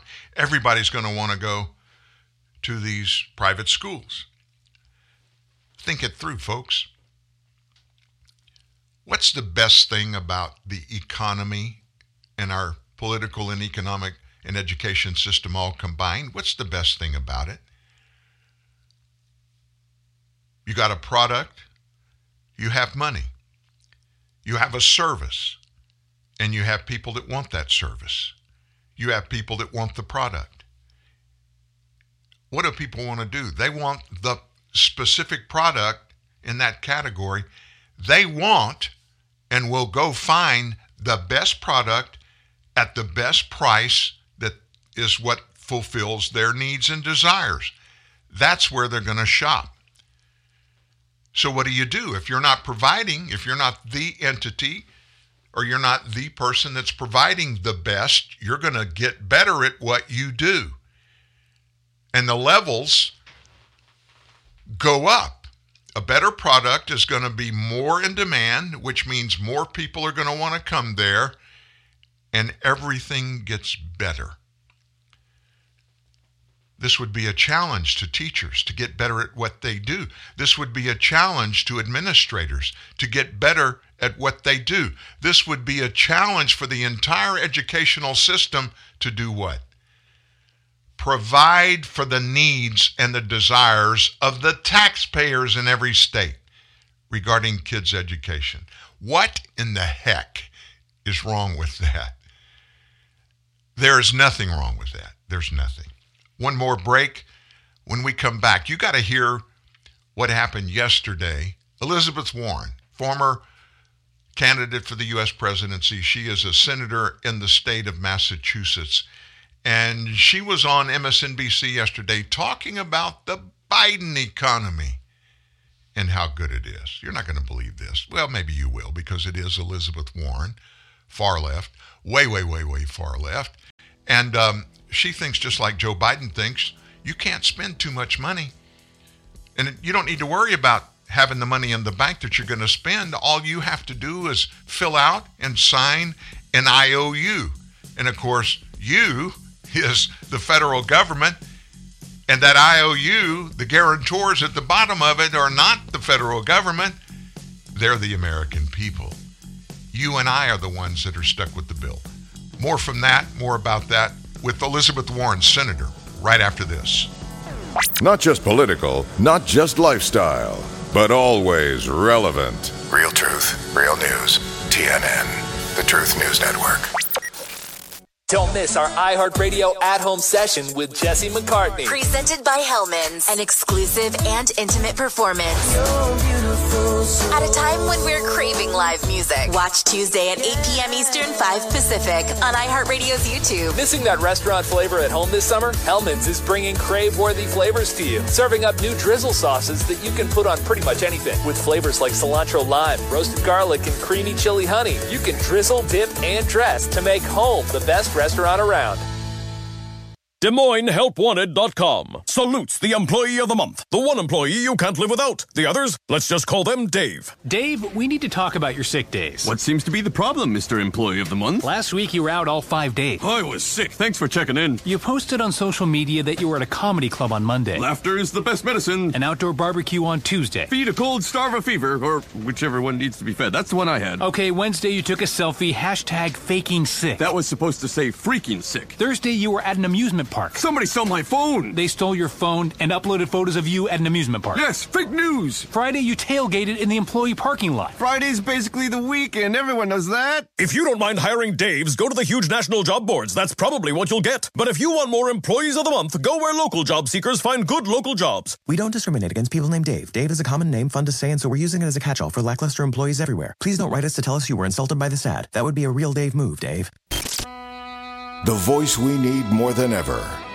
Dan Newman, TNN. The Truth News Network. Eh, I don't know about that. I'm just one voice It's a big, big, big, big world, folks, and we need a lot of voices. We need your voices. We need you talking to everybody that uh, lives and you run into in your circle of influence. Some of our circles overlap, but they don't all overlap. There are people that you know and people that know you that have no clue who I am.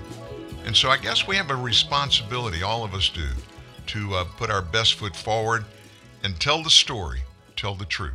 Elizabeth Warren, she said yesterday on MSNBC's The ReidOut that President Biden's BBB, he calls it Build Back Better, I call it Build Back Stupid package, would continue what the senator said would be good economic indicators that have been shown during the first year of his administration. Good economic indicators.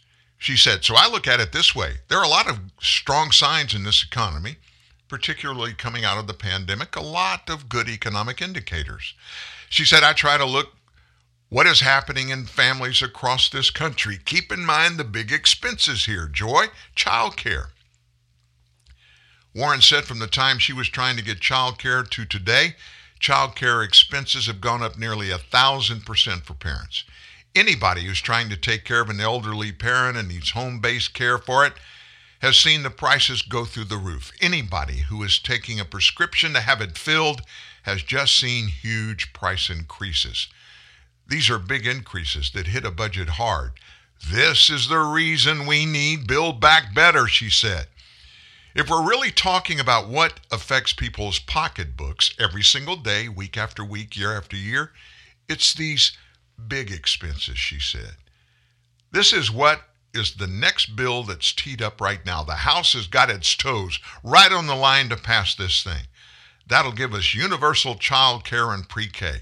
And I'm going to stop there, folks. This just demonstrates the insanity that is happening across our government. They have no clue. They think the answer is bigger government, more power, more control by the feds, and we'll all just sit there thankfully applauding them for what they're doing, spending money, trillions of dollars that we don't have, and they're couching that and telling us it's for your own good. It's for your own good. That's a wrap today. And folks, we always end with a song. Today, this one's a little bit different. It's TobyMac, one of my favorite artists, Christian artist. This song is about uh, feeling good about things in your life and how not to look at the bowl, the bucket, the glass as being half empty. It's always half full. Have a great day, folks. Enjoy Thursday.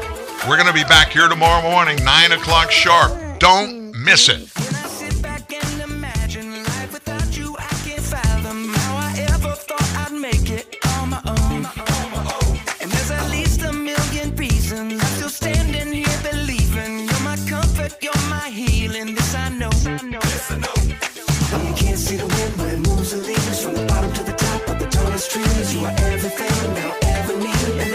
Take that from me.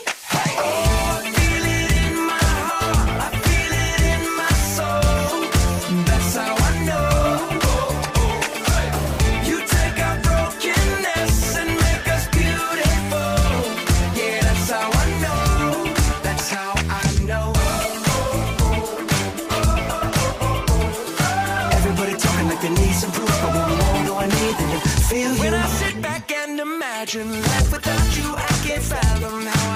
I thought I'd make